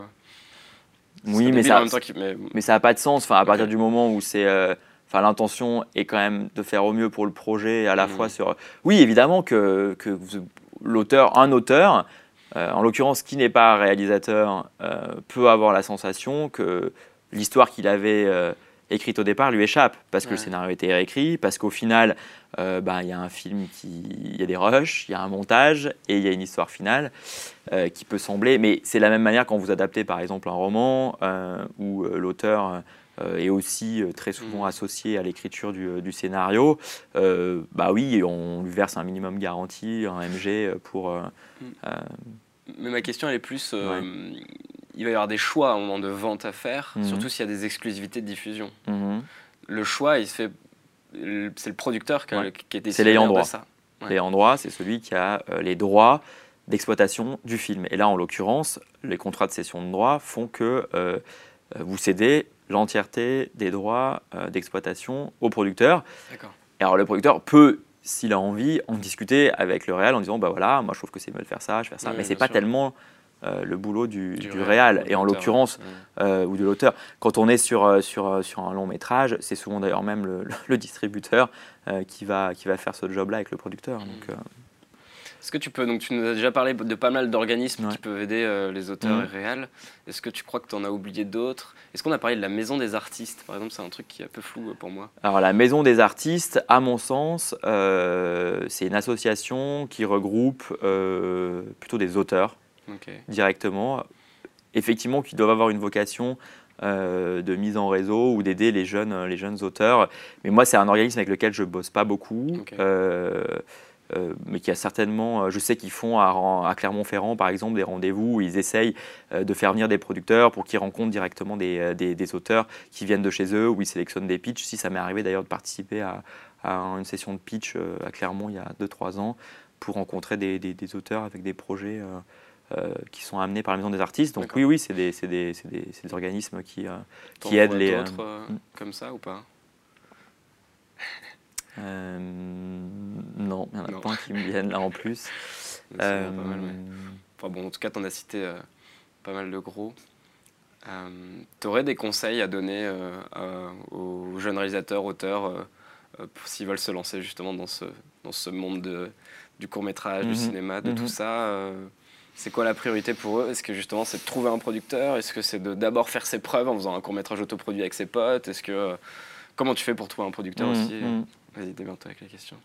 Euh, bah, je pense qu'effectivement, euh, ce qui moi me séduit en tant que producteur quand j'essaie de découvrir un, un, auteur avec qui j'ai envie de bosser, c'est avant tout une rencontre, c'est-à-dire humaine du coup. voilà, donc bah, il faut aller dans les festivals, parce que dans les festivals, euh, vous avez très souvent des dispositifs qui vous permettent justement de rencontrer euh, ces auteurs, enfin ces producteurs. Quand tu dis aller euh, en festival avec ton film, projeté ou pas, ou pas Non, non, non. C'est-à-dire que si vous êtes nouvel entrant qui n'avait rien fait pour l'instant ou qui avait juste écrit un scénario, alors à, minima, il faut quand même avoir écrit, enfin, je dirais un scénario ou une envie hmm. de, de, de, raconter des histoires et expliquer pourquoi.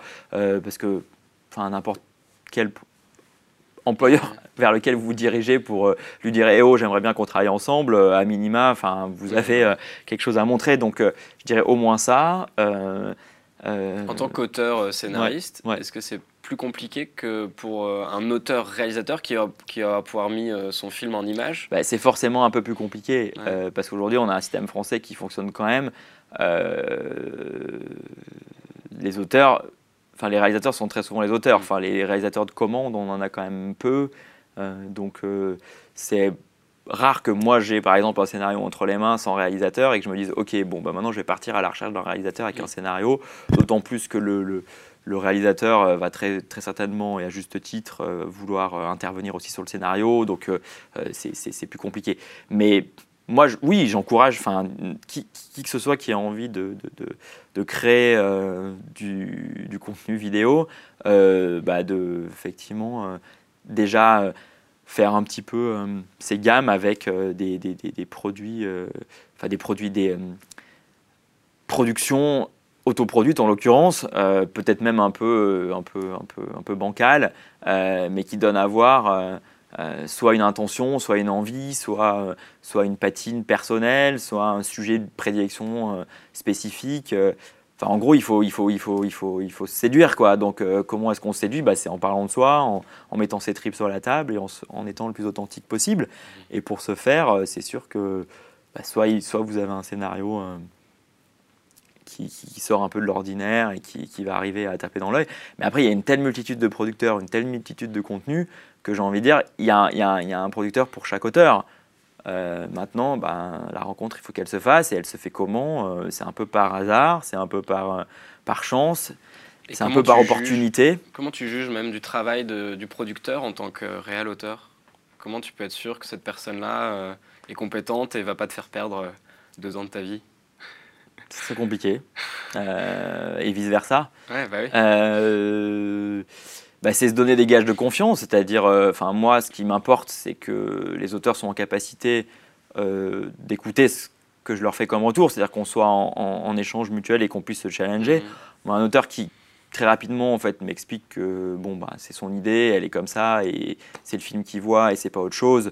Euh, ça va être compliqué. Ouais, qui pas ouvert à, parce que parce que je pense que c'est justement un, un, matériel qui est amené à tellement bouger euh, et c'est surtout aussi, je pense, euh, la capacité de l'auteur réel à, euh, se remettre en question ou se, se, poser les questions, mais, mais se dire que, que ça va être un travail assez fastidieux, qu'on va prendre des coups et qu'on va devoir se relever ensemble et que et qu'au final, il n'y a pas nécessairement une obligation de, de réussite, il y a une obligation de moyens, mais, mais on va tout faire ensemble pour que ça fonctionne. Et, et donc il faut du temps, il faut, il faut de la patience, il faut du travail beaucoup, un peu de, un peu de sueur. Et on peut déjà voir euh, aussi les le catalogue du producteur qui l'aurait déjà. Ouais, ça c'est clair. C'est toujours plus compliqué pour un producteur qui débute aussi comme, comme un réel qui débute. Mm.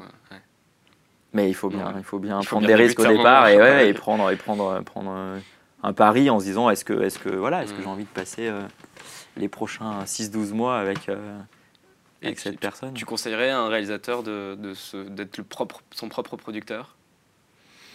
Ou c'est casse-gueule? Bah, C'est financièrement un peu casse-gueule. Après, euh, notamment, euh, tu as des structures institutionnels qui verseront pas 30 euh, ou 40 000 euros, en l'occurrence des collectivités territoriales, à un auteur qui n'a pas une structure de production, ah qui derrière n'a pas juridiquement une. Euh, l'auteur pourrait monter sa boîte de prod, être son propre. Enfin, tout bah, Bien sûr, bien sûr qu'il hmm. peut faire ça. Euh, je pense que le désavantage de ça, c'est quand vous avez une double casquette, bah, moi, je, mon objectif en tant que producteur, c'est de préserver l'auteur-réalisateur euh, dans, dans sa casquette artistique et qu'il soit tout tendu vers... Parce que sur un tournage, en l'occurrence, quand vous êtes à la fois producteur et réalisateur et que vous, vous devez gérer les imprévus, mm. les 30 techniciens euh, et, euh, et, et, tout ce qui va avec, ça ne vous permet pas de vous concentrer sur, sur votre cadre, votre image, votre mise en scène et c'est compliqué. Hein. Maintenant, sur des projets moins ambitieux et, et plus auto, autoproduits, euh, oui, oui. c'est évidemment euh, plus, plus efficace. Pour finir, peut-être une question mhm. sur euh, comment tu vois toi l'avenir à la fois mhm. de la vidéo, du cinéma, et peut-être aussi comment tu vois bah, YouTube et toutes les autres plateformes Amazon, mhm. Facebook qui va lancer aussi je ne sais pas quoi. c'est quoi ta vision de tout ça? Moi, elle est, assez, elle est généreuse, ma vision. C'est-à-dire que je suis un, un, jeune nouvel entrant dans une euh, industrie qui est en pleine transformation. Mm. Euh, donc, je, je, je, vois les avantages que peut représenter euh, cette mutation et je ne vais pas la combattre. Enfin, je vais plutôt essayer de l'accompagner et de moi faire en sorte de, de, de, de, justement prendre le virage en tant que producteur. Donc, je suis, je suis à la fois un peu anxieux, forcément, un peu l'inconnu, qu'est-ce qu'on qu'est-ce qu'on en fait, mais, mais c'est plutôt enthousiasmant et c'est plutôt motivant. Plein de nouvelles euh, opportunités, du coup. Euh. Bah, il faut le voir comme des opportunités. Euh, ça ne va pas être sans, sans, sans difficulté, c'est évident. Ça veut dire que nous aussi, il faut 100 fois remettre notre métier sur l'ouvrage en disant Ok, j'ai produit jusqu'à présent comme ça. Potentiellement, demain, je ne produirai pas comme ça. donc, il faut, il faut, il faut s'ouvrir à, à, à, trouver des solutions. En fait, on va, on va être confronté à, à, des problématiques et il va falloir les contourner en trouvant des solutions, en optimisant. Mais je pense que l'avenir de la vidéo, elle est, elle est, elle est immense et, les contenus vidéo vont, vont, vont, vont être encore plus... Euh, euh, euh, enfin, on va devoir produire encore plus de contenu vidéo sur tout, quoi. Enfin, sur, sur, on voit bien le... Après, est-ce que ça sera fait systématiquement avec un, un producteur, pas forcément. ce qui va rester, c'est la relation personnelle, je pense. Et, et, Pourquoi tu dis ça, un producteur? C'est que tu penses que les moyens vont être tellement bas qu'il va falloir. les équipes sont trop petites, c'est ça ou... non, Au, sens, au sens de enfin, certains diffuseurs vont devenir leurs propres producteurs. C'est-à-dire qu'on sent bien qu'il euh, y aura plus nécessairement sur tous les types de contenus vidéo, besoin euh, de producteurs traditionnels. Ça, c'est évident. Euh, si on parle du cinéma, je pense que c'est, ça va rester parce que parce que parce que c'est important que qu'il y ait cette différenciation entre justement euh, le producteur, réalisateur, ce couple-là, et le couple diffuseur-distributeur. Maintenant, sur, euh, sur des plateformes euh, qui vont plutôt produire du, volume, du tuto, du, de la vidéo type de consommation courante ou, ou, ou, très régulièrement qui n'aura comme vocation d'être finalement plus tellement un, produit artistique, mais plus mm. un produit de consommation directe, euh, c'est pas sûr effectivement que le, là il y aura probablement un lien direct entre euh, la plateforme et le mm. et l'auteur, réalisateur. Et mais c'est pas grave. Toutes ces plateformes qui naissent, euh, mm. qui peuvent être payantes ou non, est-ce que tu crois un moment qu'il y aura une espèce de saturation et, si là on a Netflix, on mm. a euh, OCS, mm. euh, on a Canal Play, mm. euh, il va falloir s'abonner à, enfin en tant qu'utilisateur, t'imagines quoi? Après on va devoir s'abonner à 10 000 plateformes et bah, c'est presque, vous allez faire un choix aussi en fonction un peu des lignes éditoriales. Hein, c'est toujours pareil. C'est-à-dire qu'aujourd'hui, enfin c'est pareil. Est-ce que vous prenez une carte UGC ou une carte pâté Enfin, on est presque un peu dans cette même logique-là. Vous pourrez décider de un mois prendre ça, et puis après, le consommateur est assez volatile, et puis il y a une typologie de consommateur, c'est-à-dire que vous ne consommez pas de la même manière du contenu vidéo quand vous avez 70 ans que quand vous en avez 20 ou 10. Euh, euh, suivant ce que vous voulez, ben, vous allez... C'est sûr qu'on est dans une plateforme, en l'occurrence, de, de, tous les possibles. Donc, prédire l'avenir, euh, ça, je ne sais pas faire. Mais, mais je pense que ça n'ira pas au détriment de la qualité. Ça, j'y crois pas trop. Le côté on crie un peu comme ça. Euh, parce que les budgets baissent ou parce que... Parce qu'on sent, on sent bien que le, consommateur, de toute manière, euh, ramènera euh, le, contenu vidéo vers, vers un contenu de qualité. même s'il y a un nivellement à un moment donné qui se passe par de la production très rapide mmh. du contenu avec à bas coût, avec rien. ça, Sur YouTube, on voit quand même une. Je sais pas s'il y a une tendance, il y, a de tout. Hein, mais si on regarde les tendances, il n'y a pas forcément que des, euh, des contenus qualité, c'est des contenus produits assez vite. Euh, ça veut pas dire que c'est pas de qualité dans leur euh, contenu de ce qu'ils racontent. Mais quelle va être finalement l'audience que va, que va représenter ces, et du coup que va générer en termes de, de, de, recettes ou de cash ces, ces contenus-là, je ne je, je, je, sais pas dire, mais hmm. je pense pas que ça soit une mauvaise chose. Et c'est pareil, les réseaux sociaux, à un moment donné, on, on se disait, tiens, je sais pas, il y a un article du Huffington Post là, qui date d'hier, je crois, en disant euh, on arrive déjà un peu à la mort des réseaux sociaux qui vont se transformer en autre chose, euh, probablement. Euh, C'était quoi cette autre chose du coup? bah, C'est plutôt voilà, enfin, des plateformes qui vont, qui vont générer du contenu autre que raconter sa vie ou, ou s'échanger des infos. Ça deviendra plutôt un réseau économique, un réseau social au sens strict, c'est-à-dire mm. que Effectivement, c'est du coup c'est de la fibre, enfin c'est du câble, c'est de la data, c'est de la donnée et c'est la, la, capacité à toucher, euh, à toucher euh, le maximum de consommateurs. Parce qu'il ne faut pas se leurrer aussi. Euh, je pense que tout ça vise à une chose, c'est à chercher le plus possible de consommateurs payants. Ouais. Pour donc, plus de financement, tu veux dire? bah, pour, pour plus de qualité. pour peut-être les deux. Qu'est-ce que tu penses de tout ce qui est euh, interactivité mhm. et euh, vidéo 360, 3D, euh, toutes ces technologies qui peuvent paraître gadgets. Ou est-ce que vraiment il y a un avenir à ça? Alors moi j'ai une position là-dessus qui est peut-être un peu rétro, alors qui est liée à une une problématique personnelle qui est que je ne vois pas la 3D parce que j'ai un problème de vision binoculaire. Je ne suis, pas, je suis pas tout à fait le seul. Il, y a, il, y a, un nombre X de Français, enfin de, de, gens dans le monde qui doit tourner autour de 5% euh, où on ne voit pas la 3D. Donc en l'occurrence, euh, moi c'est compliqué. Euh, ça, je pense qu'on on voit bien que ça n'a pas tellement explosé depuis Avatar, grosso modo. Le, puis le cinéma indépendant français en 3D, je n'y crois pas des masses. tout ce qui est VR, 360, euh, je pense que ça a un intérêt réel pour, euh, pour de l'immersif, c'est-à-dire euh, du jeu vidéo, du gaming, des choses comme ça. Maintenant, En l'occurrence, je pense que c'est assez, c'est assez gadget euh, pour, euh, pour euh, s'imaginer de se dire oh, on n'aura que du long métrage cinéma en 360 parce que déjà c'est assez fatigant. ça demande, ça demande un, appareillage assez, assez important. Et là, on a eu cette discussion là, justement avec le comité César parce qu'on avait un court métrage en 360 de 5 minutes où on se disait ok, mm. mais au-delà de la qualité du, du, du produit, comment est-ce qu'on fait pour que les 4000 membre de l'académie, si on le sélectionne dans les 24, euh, puisse euh, le visionner, euh, c'est pas possible.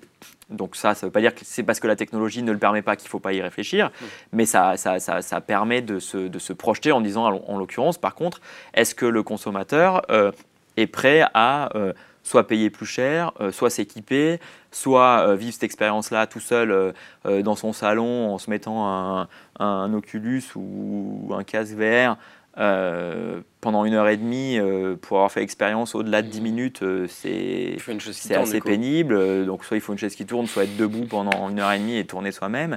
je ne sais pas, je ne suis pas averse enfin, à tout ce qui est nouvelle techno, mais je pense que quand même le, le la 2D, c'est pas mal. Enfin, ou l'expérience plane. je, je, je parce qu'il y a eu finalement un peu, euh, ça rend la vidéo plus interactive, c'est-à-dire que le spectateur a un choix euh, qui, est plus qui est plus aussi contraint que le choix de réal de faire un cadre euh, et tu regardes que ça. Et je trouve que ça rejoint, tu sais, tout ce qu'il y a eu sur Internet de ah, le où tu deviens le héros, mmh. finalement ça devient du jeu vidéo, mmh. où tu peux choisir mmh. qu'est-ce que fait le héros après. Ça, dans l'immersif, c'est génial. Effectivement, ça, je pense que c'est ce que permet aujourd'hui euh, euh, ça pas trop marché, en tout cas, ce que je veux dire, l'interactif sur le web, euh, on n'a pas beaucoup vu de fiction interactive. Bah, enfin, c'est pas devenu la norme. mais non, mais moi, en tant cas d'exception. Oui, mais en tant que spectateur aujourd'hui, quand vous allez voir un film, enfin, vous n'avez pas envie forcément de, faire, des choix, et ni même euh, de vivre euh, enfin, ce, que, ce que vit le, personnage principal ou un des protagonistes. Mm. Avoir de l'empathie pour ou se mettre à la place d'eux et se laisser guider par euh, un réal qui vous embarque et qui vous manipule, parce que c'est quelque part ça l'idée. Enfin, c'est une expérience unique où là, vous êtes dans le lâcher prise. Mm. Si c'est systématiquement pour reprendre le pouvoir et reprendre le choix de décision, bah, c'est autre chose. et je pense que ce que permet aussi effectivement le, cinéma traditionnel euh, dans la manière dont on le, dont on l'expérimente, c'est ça en fait, c'est d'être euh, d'être se laisser porter quoi, et c'est assez agréable finalement. Se faire surprendre. Et du coup, tu peux nous parler rapidement de en quoi ça consiste ton rôle euh, au comité C'est quoi la commission des Césars C'est le comité de sélection des présélection des courts métrages au César. Bon, on est 28 28 sages. Et on, on discute. comme ça Non, c'est moi qui dis ça. Ils sont, ils sont tous très sages hein, dans ce comité. Euh, c'est très varié. Comment vous êtes nommé euh euh, En fait, on est nommé par, le, par, les, par les membres. Et par, le, et par l'Académie des Césars, en l'occurrence à l'Intersion, qui décide qui rentre et qui sort. C'est renouvelé toutes les années avec des entrants et des sortants. Là, moi, j'y suis au titre de justement euh, président de la Fédération des jeunes producteurs indépendants et donc représentant d'une certaine forme euh, de production de, de, de, courts métrages euh, dans le comité fiction, en l'occurrence, puisque je suis dans le comité fiction. Et bah, on est censé, enfin, on doit, sur la base des 450, 490 films qui sont éligibles euh, parce qu'ils ont obtenu un visa CNC entre une date précise et une date précise, euh, être donc ceux qui concourent au, concours du, César, du César du meilleur court métrage 2018. Euh, on doit sélectionner collégialement 24, 24 films, donc c'est des discussions assez, donc tu regardes tout, vous regardez tous ensemble ou c'est chacun de Non, non, non, on a, une, on a un mois et demi pour, pour, regarder. les films et après, euh, ceux qui ont été les plus plébiscités dans un premier tour euh, sont discutés euh, en, en, plénière. Et donc ouais, là c'est une expérience, tu vois énormément de films. ah bah, en fait, tu... le problème, c'est qu'on ne peut pas tous les voir. Enfin, il faut être objectif. Vous euh, donc, on se répartit, mais il y a aussi euh, euh, les, les, les, producteurs qui font la démarche d'envoyer les liens de visionnage de leurs films. Donc là, c'est aussi très important parce que le producteur reprend son rôle là de celui qui est le, le, porte-parole du, du, film et du réal en allant justement, parce que la liste, elle est publique hein, des, des, membres de ce comité. Donc, un mois et demi, elle est, publiée. du coup, c'est bah, pas du lobbying, mais c'est en tout cas du. Bah, sachez que voilà euh, j'ai tel film qui est. Euh, qui N'oubliez pas de le euh, regarder, quoi. Ben, en tout cas, faites l'effort d'eux. ok, ça marche. Bon, bah merci Merci beaucoup. Je pense qu'on a abordé pas mal de points. Je pense qu'on est, on est bien. Du coup, il faut s'inscrire à la fédération si on est producteur? Oh bah, Je pense que c'est si vous êtes jeune producteur indépendant ou jeune auteur, jeune auteur également, parce qu'on on a, des, on a des possibilités pour les membres amis de, de, faire rentrer aussi euh, des auteurs. Euh, qui ont vocation enfin, à devenir euh, euh, des futurs euh, auteurs avec producteurs. En fait, c'est ça l'idée. Ça permet aussi justement voilà, de créer ces liens-là à ces endroits-là. Bah, la FED, c'est fjpi.org. le site est, est, en ligne et vous avez un, lien pour vous, pour vous inscrire. Et on peut venir, il faut être inscrit pour pouvoir venir aux événements justement, de rencontres, tout ça? Bah, C'est mieux. Après, euh, cet événement-là, il a lieu une fois par an au mois de juin. Et euh, là, il y a le lien qui s'appelle jjpi.eu. Euh, mais le site est en, en, reconstruction pour, pour faire un site, un site unique à partir de l'année prochaine. Super. Bah, merci Benjamin pour ton super retour d'expérience et puis tous tes conseils. Merci. Salut.